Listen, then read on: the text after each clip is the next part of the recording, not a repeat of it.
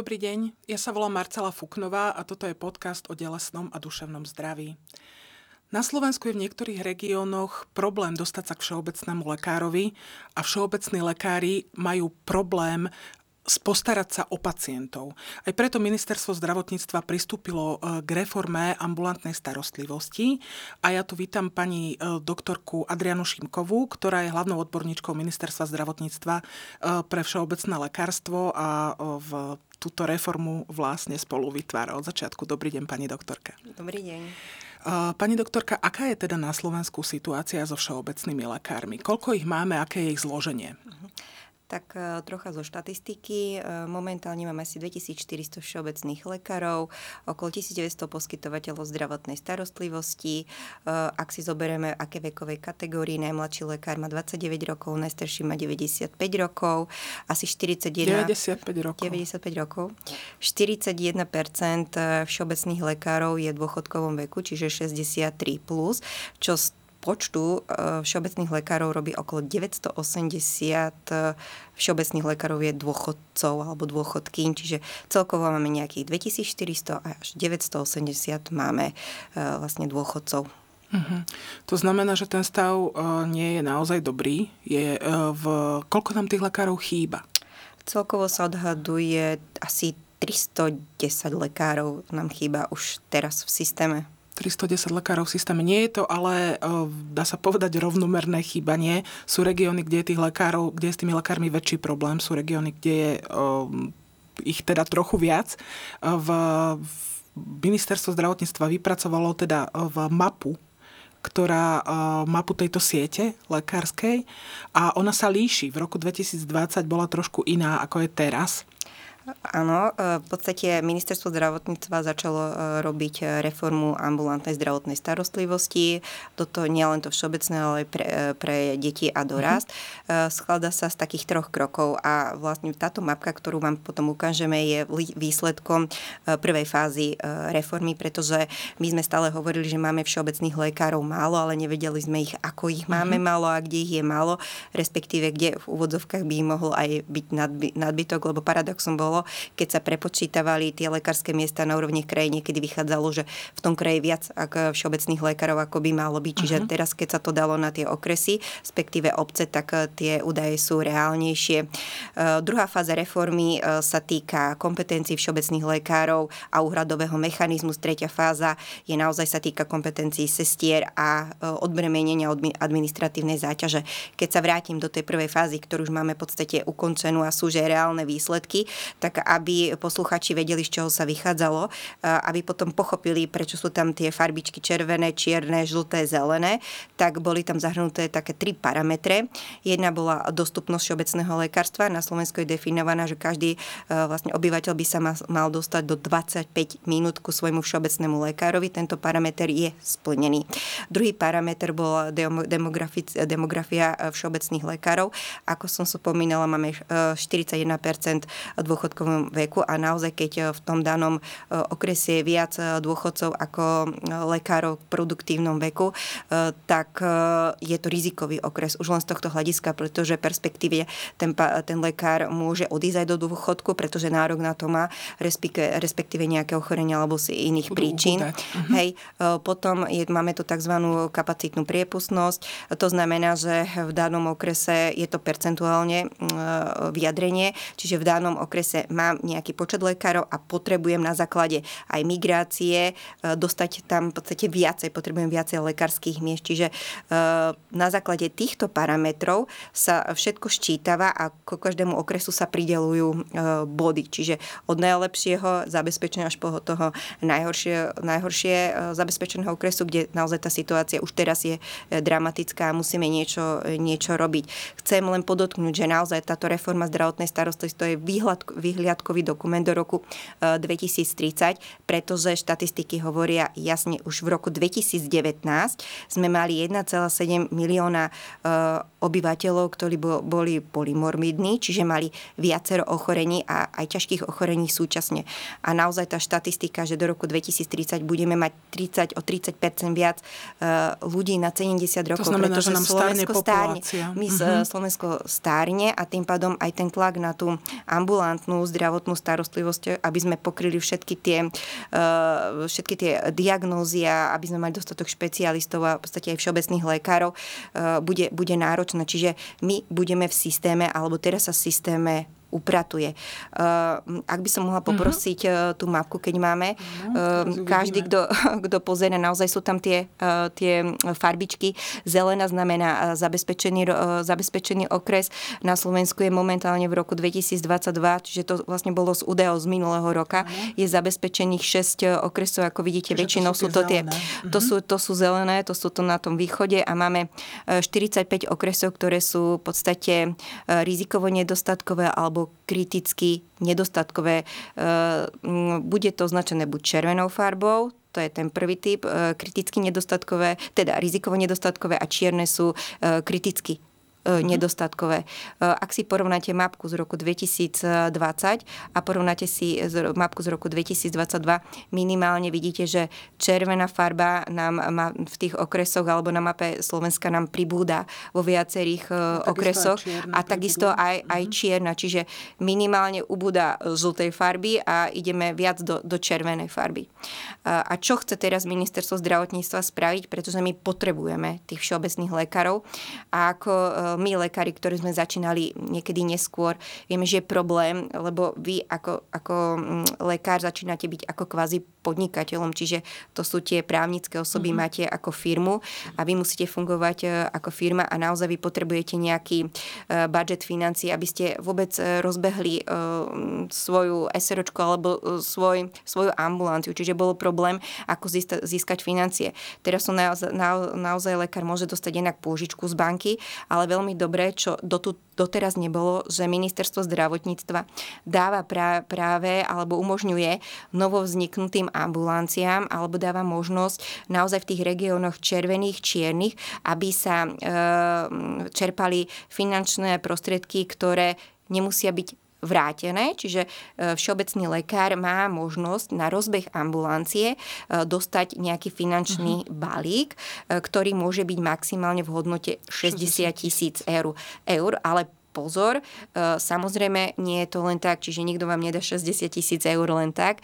Vy musíte splňať aj nejaké kritéria, alebo ten všeobecný lekár musí splňať kritéria a musí aj kapitovať tých poistencov tak, aby, aby mohol čerpať tie finančné zdroje, pretože sa predpokladá, že keď e, u toho poskytovateľa je nakapitovaný už čoraz viac e, pacientov a e, v podstate lekár dostáva za tých pacientov paušálne peniaze od zdravotných poisťovní, čiže už nebude toľko musieť čerpať tých, tých finančných zdrojov z tejto pomoci ako na začiatku. Preto aj tie financie sú rozdelené. To si nemyslíte, že lekár dostane 60 tisíc eur naraz vôbec nie. Oni sú e, rozdelené kvartálne, čiže 4 krát e, do roka musí e, všeobecný lekár alebo teda nový poskytovateľ dávať informácie ministerstvu zdravotníctva, koľko má kapitovaných poistencov. Čiže ak on nakapituje do tej hodnoty, ktorá je optimalizovaná pre jedného lekára, pre jedného všeobecného lekára, je 1600 pacientov. Čiže ak on by ho napríklad 1600 pacientov získal za pol roka, tak samozrejme nedostane celý ten balík. Čiže v prvom, v prvom kvartáli dostáva 40%, v druhom kvartáli 30%, potom 20% až 10% z, toho, z tej celkovej sumy. Čiže je to naozaj e, rozdelené a a ministerstvo zdravotníctva podmienilo, keď ide do takéto rizikovej oblasti lekár, musí túto prax vykonávať minimálne 5 rokov čiže musí byť v tej ambulancii 5 rokov. E, ďalej musí poskytovať zdravotnú starostlivosť minimálne 35 hodín týždenne, z toho jeden deň musí mať e, do 5 hodiny, čiže do poobedia a musí mať jednu štvrtinu e, hodín vyčlenenú na to, aby sa pacient mohol bezplatne objednať buď elektronicky alebo mailom na vyšetrenie. Čiže sú tam také, také kritéria, čiže nie je to, uh-huh. aj, aj tie peniaze neprídu tomu poskytovateľovi len tak, čiže musí byť všetky aj náležitosti a vôbec, aby on mohol začať poskytovať tú zdravotnú starostlivosť, naozaj musí mať pečkový kód, musí byť zaregistrovaný, čiže je tam ešte veľa krokov predtým, ale, ale je to prvý krok, ktorý naozaj umožnilo ministerstvo zdravotníctva, aby dostali nenávratnú finančnú pôžičku, e, ktorá tu vôbec doposiaľ nebola. Nebola na rozbeh tej ambulancie. E, pani doktorka, ale ja by som sa možno ešte vrátila v podstate k porovnaniu tých dvoch map. Čo sa stalo za tie dva roky? Že sa tá situácia takto zhoršila? Uh, treba si uvedomiť, že naozaj uh, tie, tie mapky, máme tu migráciu Máme migráciu, ktorá v podstate e, e, ľudia ako keby z východu viacej idú za pracovnými miestami alebo za, e, za prácou na, na západ, čiže tým pádom niekedy to môže byť také, také relatívne, pohybujeme sa v nejakých relatívnych čísloch, že, tie, že ten východ ako keby bol viac zelení, napríklad Košice, Medzilaborce, Svidni, ako v tých jednotlivých okresoch vidíte ich zeleň, čiže my sa presú, oni sa presúvajú do Bratislavy. A pozrite sa, viem, že teraz, keď som si pozeral v Bratislave, Bratislava je červená, tam je 11, 11 miest e, novo vytvorených alebo môžu sa e, čerpať alebo môžu sa čerpať tie požičky pre 11 e, lekárov, čiže Bratislava je červená. Čiže to si povedzme, že v Bratislava si povedzme, že áno, sú tam dobré pracovné podmienky, ale tam je väčší tá kapacitná priepustnosť pre týchto, keď máme napríklad 10 e, všeobecných lekárov a ich potrebujem 15 na to, že mi s migráciou alebo prídu noví, noví obyvateľia sa mi nasťahujú. Čiže ten aktuálne naprofilovaný počet lekárskych nestačí. Nestačí a na druhej strane mohli niektorí lekári aj odísť do dôchodku. Čiže a, a my máme... Asi aj pandémia k tomu prispela? Určite prispela pandémia a e, ten priemerný vek možno tých všeobecných lekárov je okolo 57 rokov. V roku 2019 to bolo asi 59, 2016 57 rokov. Čiže my sa stále bavíme, že naozaj my, sa, my máme lekárov, ktorí majú skoro 60 rokov, ale priemerný vek Čiže my máme málo uh, lekárov, ktorí majú okolo 29-30, uh, 40 ročných, tak my potrebujeme niečo spraviť a preto je aj tá reforma ambulantnej starostlivosti, aby sme pritiahli nových lekárov, našich, uh, to sú napríklad študenti, ktorí skončia alebo sú už lekári a zaradia sa napríklad do rezidentského programu pre všeobecné lekárstvo, aby sme mali nových lekárov. Alebo potrebujeme lekárov, ktorí sa preprofiluje z danej odbornosti, napríklad internista si môže urobiť všeobecné všeobecné lekárstvo do 6 mesiacov, napríklad aj geriatr do 6 mesiacov, um, lekár intenzívnej medicíny do 9 mesiacov. Čiže my máme aj tu zdroje preto, aby sme získali nových lekárov. Pani doktorka, ja som sa ešte chcela opýtať. Eh, vy ste lekárkou v takomto kritickom okrese, dá sa povedať, myslím, že pezinok je červený. Ano. A v, ako vyzerá váš pracovný deň napríklad? Ako ste vy na tom s pacientami? Uh, ďakujem pekne za otázku. Naozaj teraz není horúco len vonku ako vysoké teploty, ale naozaj máme horúco aj v ambulancii, keďže e, nám prišla e, ďalšia vlna covidová, aj keď sme tie prognozy nevedeli odhadnúť ešte na začiatku, pretože vždy leto bolo kľudné, ľudia boli na dovolenke bežnej e, ochorenia, ale vidíme momentálne táto mutácia, ktorá je tak e, ide veľmi, šíri sa veľmi rýchlo a síce u mladých ľudí ide ľahšie, ale stále vyzývam mám teraz napríklad skúsenosti naozaj u tých starších ľudí, že treba si dávať pozor a treba byť e, obozretný a pretože môže naozaj e, človek starý byť aj ohrozený na živote, čiže není to, to len tak, ale zdôrazňujem najprv, na, najmä byť obozretný pri tých starších ľuďoch. Čiže te, momentálne na ambulancii máme niekedy 120-130, e, máme, čerpajú si aj sestričky dovolenky, čiže naozaj je tam, je tam veľmi horúco. Ľudia komunikujú mailom, telefonicky, no cítim sa niekedy, taký mm. pekný obrazok bolo, že ako zdravotná sestra, tuto je ide telefon, tuto má počítač, tuto počúva, e, tuto vyšetruje, no je to niekedy naozaj veľmi ťažké a robíme aj po ordinačných hodinách. Takže akože vy to vidíte v praxi, že skutočne, to, že skutočne to nie je jednoduché.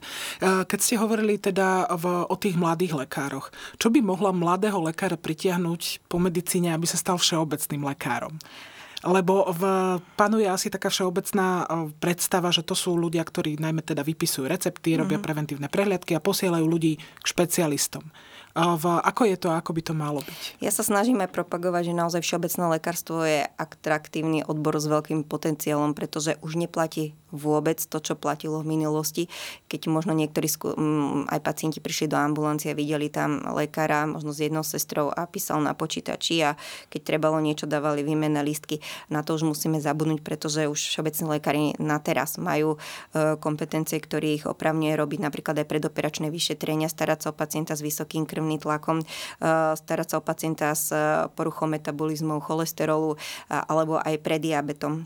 Čiže toto sú už nové, nové kompetencie a my musíme pritiahnuť týchto lekárov, aby oni mohli robiť, robiť viacej, robiť viacej, pretože naozaj nie je atraktívne a aby, aby len sedel na ambulancii a vypisoval nejaké súkromné poistky a vypisoval pre sociálku. Tam, tam je veľa vecí administrať, čiže toto potrebujeme nejako si upratať. Tu uh-huh. už mhm. je tá tretia fáza reformy. Uh, potrebujeme zvýšiť kompetencie, zároveň robiť aj štandardné diagnostické terapeutické postupy, aby sme vedeli, ako, ako, máme, ako máme postupovať. Samozrejme vždy s ohľadom na, na konkrétneho pacienta, pretože nemôžete v medicíne niek- na, naškatulkovať presne toto, toto, toto, toto, to, lebo to je, to vždy sa odvíja od toho zdravotného stavu pacienta, ale môžete mať na to noty, alebo ja tomu hovorím takú kuchárku, ktorá vám napomôže, aby ste e, správne e, diferenciálno diagnosticky, ale respektíve terapeuticky postupovali. Čiže toto sú také no, nové možnosti, musíme im dať, aby mali niečo na rozbeh ambulancie lebo naozaj lekár, ktorý vyštuduje e, medicínu, nezarába. Čiže my potrebujeme mu, mu pomôcť, čo je veľmi dobré, že napríklad aj vyš, vyššie územné celky, keďže aj e, v aj vyššiu zemných celok chce, aby mal poskytov, poskytovateľ zdravotnej starostlivosti, a to nielen vo všeobecné lekárstve, ale aj v iných špecializáciách, tak už teraz dávajú nejaké e, výhody, napríklad aj ubytovanie, dávajú im aj, aj, aj priestory, respektíve iné, iné výhody, ale zase na druhej strane aj e, má to byť e, náplň aj zdravotných poisťovní, pretože každý ako obyvateľ Slovenska si odvádza do zdravotnej poisťovne odvody a tým pádom aj je to aj v záujme zdravotnej poisťovne, aby mala pokrytú nielen tú um, ambulanciu všeobecnú, ale aj tú špecializovanú. Čiže my tu zo všetkých zdrojov sa snažíme dostať a, aby sme tú primárnu zdravotnú uh, sféru mali pokrytú. Pretože keď máte primárku nefungujúcu, tak ani tá ďalšia uh, ona môže byť fungujúca, ale na to, že tam je za prietok tých pacientov do tej špecializovanej ambulantnej starostlivosti, ktorí tam nepatria. Oni je, sú, mm-hmm. sú preťažení, úplne im rozumiem, že sú aj teraz sa dostávajú, treba si kriticky priznať pacienti, ktorí by mali byť manažovaní e, všeobecným lekárom, ale zase na druhej strane nemôžete prinútiť alebo dať príkazom, e, že teraz všetci musia manažovať pacientov s vysokým krvným e, tlakom. Určite nie. E, tieto, čo sú nastavené kompetencie, sú na báze dobrovoľnosti, ale ja, úplne, ja dúfam, že naozaj do toho roku 2030 už tí lekári tak osvoja a tak sa s tým stotožnia, že už tých pacientov, ktorí sú dosielaní s takýmito diagnózami, dalo by sa povedať základnými, budú manažovaní všeobecnej, všeobecnej ambulancie. Mladí lekári chodia do nemocníc, oni stážujú teda po štúdiu. Ako je to s všeobecným lekárstvom? Ako sa oni vlastne dostávajú do kontaktu s týmto odborom? Všeobecné lekárstvo, vrátim sa k rezidentskému programu, trvá 3 roky. Lekár je 2,5 roka, je v nemocnici, chodí, cirkuluje orol, chirurgia, rok tam myslím, že, že interna, až posledných 6 mesiacov sa dostane do ambulancie všeobecného lekára a uvidí, aká je tá realita. Niekedy tá realita je naozaj, na, naozaj tvrdá a z môjho pohľadu my by sme troška mali aj upraviť uh, to vzdelávanie tých lekárov, pretože lekár, ktorý ide uh, si otvoriť aj tú ambulanciu, on musí vedieť, ako funguje aj uh, tá ambulancia, čo sa týka vykazovania nejakých administratívnych činností a proste celého, celého manažmentu tej ambulancie. Nikto to neučí. Toto je veľký defekt. Eh, jednak eh, v nemocnici vás to nikto nenaučí, pretože na čo? malý podnik na čo? vlastne. Hej, na čo vás to bude učiť? Lebo máte tam človeka, ktorý za vás uh, vykazuje, vy neriešite, či dáte taký liek, alebo koľko stojí jeden liek, alebo nestojí liek, alebo ako, ako vidíte, keď budete indikovať také vyšetrenia, či v hodnotiacich parametroch neprekročíte svalzové vyšetrenie, to znamená indikácie laboratórnych alebo zobrazovacích vyšetrení. Čiže vy tam neriešite uh, tú finančnú v podstate zložku, vy idete, ordinujete a vy neviete, čo stojí glukóza, neviete, čo, ako je, ale v ambulancii, keď ste, tak e, aj zdravotná poisťovňa e, vás kontroluje alebo dáva vám bonifikáciu alebo nejakú dodatkovú kapitáciu na základe určitých e, parametrov na tentokrát zadefinovaných zdravotnou poisťovňou. Môžu mať zdravotné poisťovne rovnaké, respektíve sa môžu v niektorom kritérii aj rozlišovať. Nová reforma je nastavená aj tak, aby poskytovateľ zdravotnej starostlivosti bol, bol odmenovaný odmeňovaný e, za, za výkon, ale ako, ako má, a aké má aj výsledky. Čiže znova sa vrátim k tomu, že všeobecný lekár má manažovať pacientov s hypertenziou, má robiť jednoduché predoperačné, má robiť dyslipidémie, čiže tým pádom chcú aj motivovať zdravotné poisťovne finančnou zložkou, aby keď tento lekár robí takto, mohol si zamestnať napríklad aj inú zdravotnú um, sestru, aby sa ten efekt, efekt zlepšil. To je jedno, jedno, jedno, jedno, jeden kolos alebo jedno kolečko, ktoré musíme postupne skladať. Čiže naozaj, keď takto lekár pracuje, šetrí ako keby v, systém, v systéme uh, peniaze, lebo neodosiela do špecializovanej ambulantnej starostlivosti. Zároveň to robí odborne, pacient je spokojný a je manažovaný rovnako, ako, by bol manažovaný v tej špeciálnej ambulantnej starostlivosti. Čiže toto sú také uh, princípy, ktoré by sme si uh, mali osvojiť, ako aj my všeobecní lekári, by sme sa naďalej vzdelávali, uh, naďalej uh, sa vzdelávali aj zdravotné sestry, menili sa kompetencie zdravotným sestram, menil sa celý manažment ambulancie, napríklad už niektoré ambulancie majú recepciu, jednu sestru, druhú sestru, až potom je lekár, čiže máme niektoré aj viacero uh, sestier, čiže všetko už sa teraz mení. Mení sa to, keď sa robí reforma, reforma sa robí niekedy, sa robí postupne a bolí. Hmm. Čiže niektorých poskytovateľov naozaj e, ako keby na základe svojho veku alebo niečoho iného, oni, oni majú problém. Majú problém, ale treba im to nejako uľahčiť, respektíve treba ich naučiť, že nebojte sa niekedy odísť toto e, do dôchodku, pretože vy ste pre nás zácni, pretože vy nás môžete zastupovať. Čiže nie, e, nie lekár, ktorý odíde do dôchodku, musí si vychutnávať a chce ešte pracovať, ale naozaj ten tlak terajší na IT zdatnosť a to všetko uh-huh. a stále nové kri- kritéria, e, nové postupy. E, ja už to teraz tiež vnímam a rátam sa do tej nižšej vekovej kategórie, tak klobúk dolu pred tými staršími, ktorí dokážu ešte v tomto e, ako nejako fungovať, ale naozaj príde čas, kedy, kedy bude treba tá generačná výmena a už teraz sa to má vymieňať a my musíme všetko urobiť preto, aby, aby prišli tí noví lekári. Čiže aby tá administratívna práca ustúpila, aby tí lekári všeobecní dostali viaceré kompetencie. Usilujete sa ešte o nejaké, keď ste hovorili o prediabete, o tých dyslipidémiách, o tlaku? Áno, e, v pláne sú naozaj e, napríklad u pacienta s e, ischemickou chorobou srdiečka, čiže ktorí chodia ešte do špecializovanej ambulante, napríklad so srdcovým zlyhávaním, napríklad s diabetom, s poruchami štítnej žlázy, napríklad s Alzheimerovou chorobou, depresiami. Čiže, ale toto, toto sú výhľadové dokumenty, mm-hmm. ktoré naozaj musia predchádzať im nejaké štandardné diagnostické terapeutické postupy. Myslím, že na depresiu sa už niečo rieši. Áno, už sa, už sa lie, rieši Napríklad ja už počet tých pacientov s depresiou narasta, čiže už v ambulante naozaj už e, dávam pacientov, ak sú indikovaní aj antidepresíva a nemusia chodiť e, na kontrolu k tam je psychiatrovi. Doba, myslím, až áno, 4 áno. mesiace niekedy. Hej, a keď si ešte zoberiete, že antidepresíva začne účinkovať o 3 týždne najskôr, čiže znova, kým by sa ten pacient objednal, tomu dajú termín napríklad za, o 2-3 mesiace a už vám pekne nastaviť a zmanéžovať, cíti sa, cíti, cíti sa dobre, je schopný sa vrátiť do práce. Čiže tým pádom naozaj ten ten, ten efekt aj tej primárky, aj pre toho pacienta samotný ten benefit, že spokojnejšie so svojím životom a, a ako keby e, mohol lepšie fungovať, e, to je zmysel. To je zmysel, aby tí pacienti naozaj nemuseli čakať, aby ja som ich mohla odliečiť. Pani doktorka, e, existuje nejaká krajina, e, v ktorej je podobný systém? Opierali ste sa o niečo? Alebo v podstate je taká, ktorá vám je sympatická, že takto by to malo byť? Uh, no, takto sú viaceré zdravotné sú systémy, ale ani žiadny není ideálny. Mm. Žiadny není ideálny. My sme mali aj také kolečko stretnutia, napríklad aj z Rakúska, z Norska a boli tam myslím, aj ešte sme sa bavili, neviem, či aj z Holandska, proste sú to Dánska. Čiže tým pádom my sa snažíme z každého toho systému ako keby a samozrejme s našimi kolegami e, českými, čiže oni sú troška pre nás tiež takým, takým vzorom, oni ako keby už, už manažujú pacienta s diabetes, oni sú tro, inak, môžu napríklad predpisovať aj zdravotnícke pomôcky, čo my e, vôbec nemôžeme predpisovať. Ale zase nechcem hovoriť, že majú všetko dobré, ale aj my máme dobre.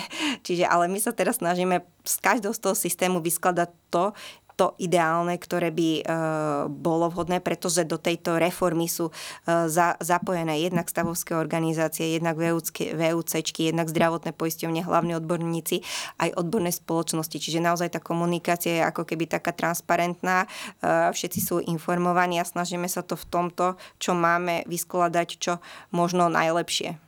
Dobre, čiže tých mladých lekárov e, by, tá motivácia by mala byť jednak finančná a jednak teda tá odborná, aby sa e, naozaj dokázali realizovať v tej ambulancii, aby teda mohli, mohli liečiť. Určite uh, treba nových všeobecných lekárov, pretože naozaj, aby, aby mohol robiť všetky tie kompetencie, ktoré možno ešte prídu a už aby mohol fungovať minimálne s týmito, ktoré už, už má a sú uhradené cez zdravotnú poisťovňu.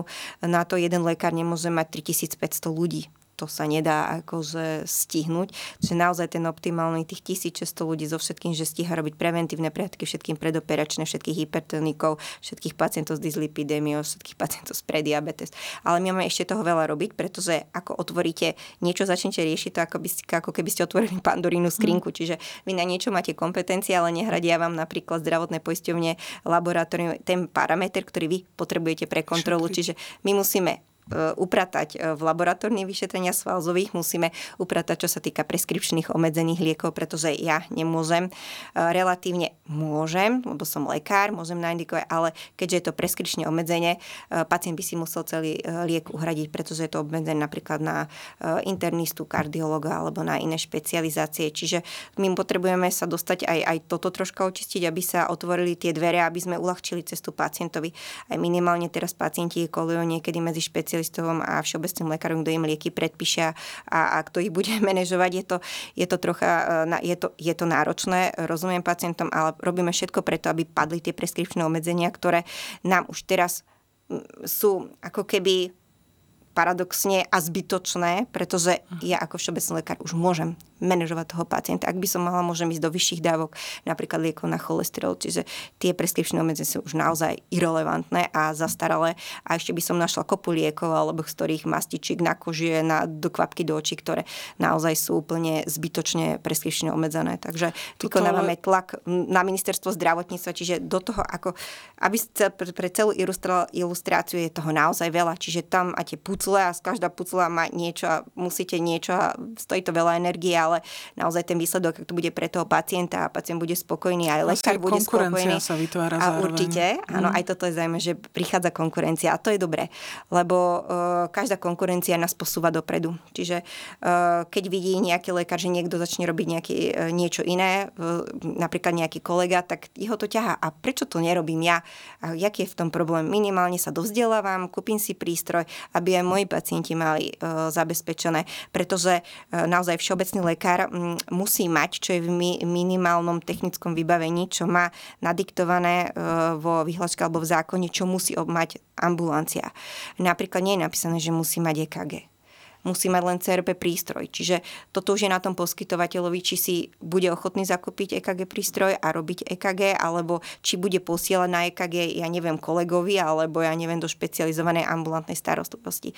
A keď už hovorím to posielanie medzi kolegami, kolegami, eh, ja vidím ideálne, čo sa aj ráta, že my by sme ako všeobecní lekári eh, mohli medzi sebou si posielať pacientov. Keď ja nerobím predoperačné vyšetrenie, urobí ho môj kolega, ale všeobecný lekár. Čiže ja stále nemusím toho pacienta posielať do špecializované ambulancie. Čiže ako keby ten e, všeobecný lekár alebo tá sieť všeobecného lekára e, fungovala ako minimálna špecializovaná ambulantná starostlivosť a, a tam a ten pacient je stále v tej primárke. Ešte nenaštívil, nenaštívil toho špecialistu. Čiže to je ako keby taká združená áno, prax. Áno, pretože mi už pri, pribúdajú nám lekári, ktorí sú napríklad internisti a zároveň sú všeobecní lekári, ktorí sú geriatri a zároveň sú všeobecní lekári.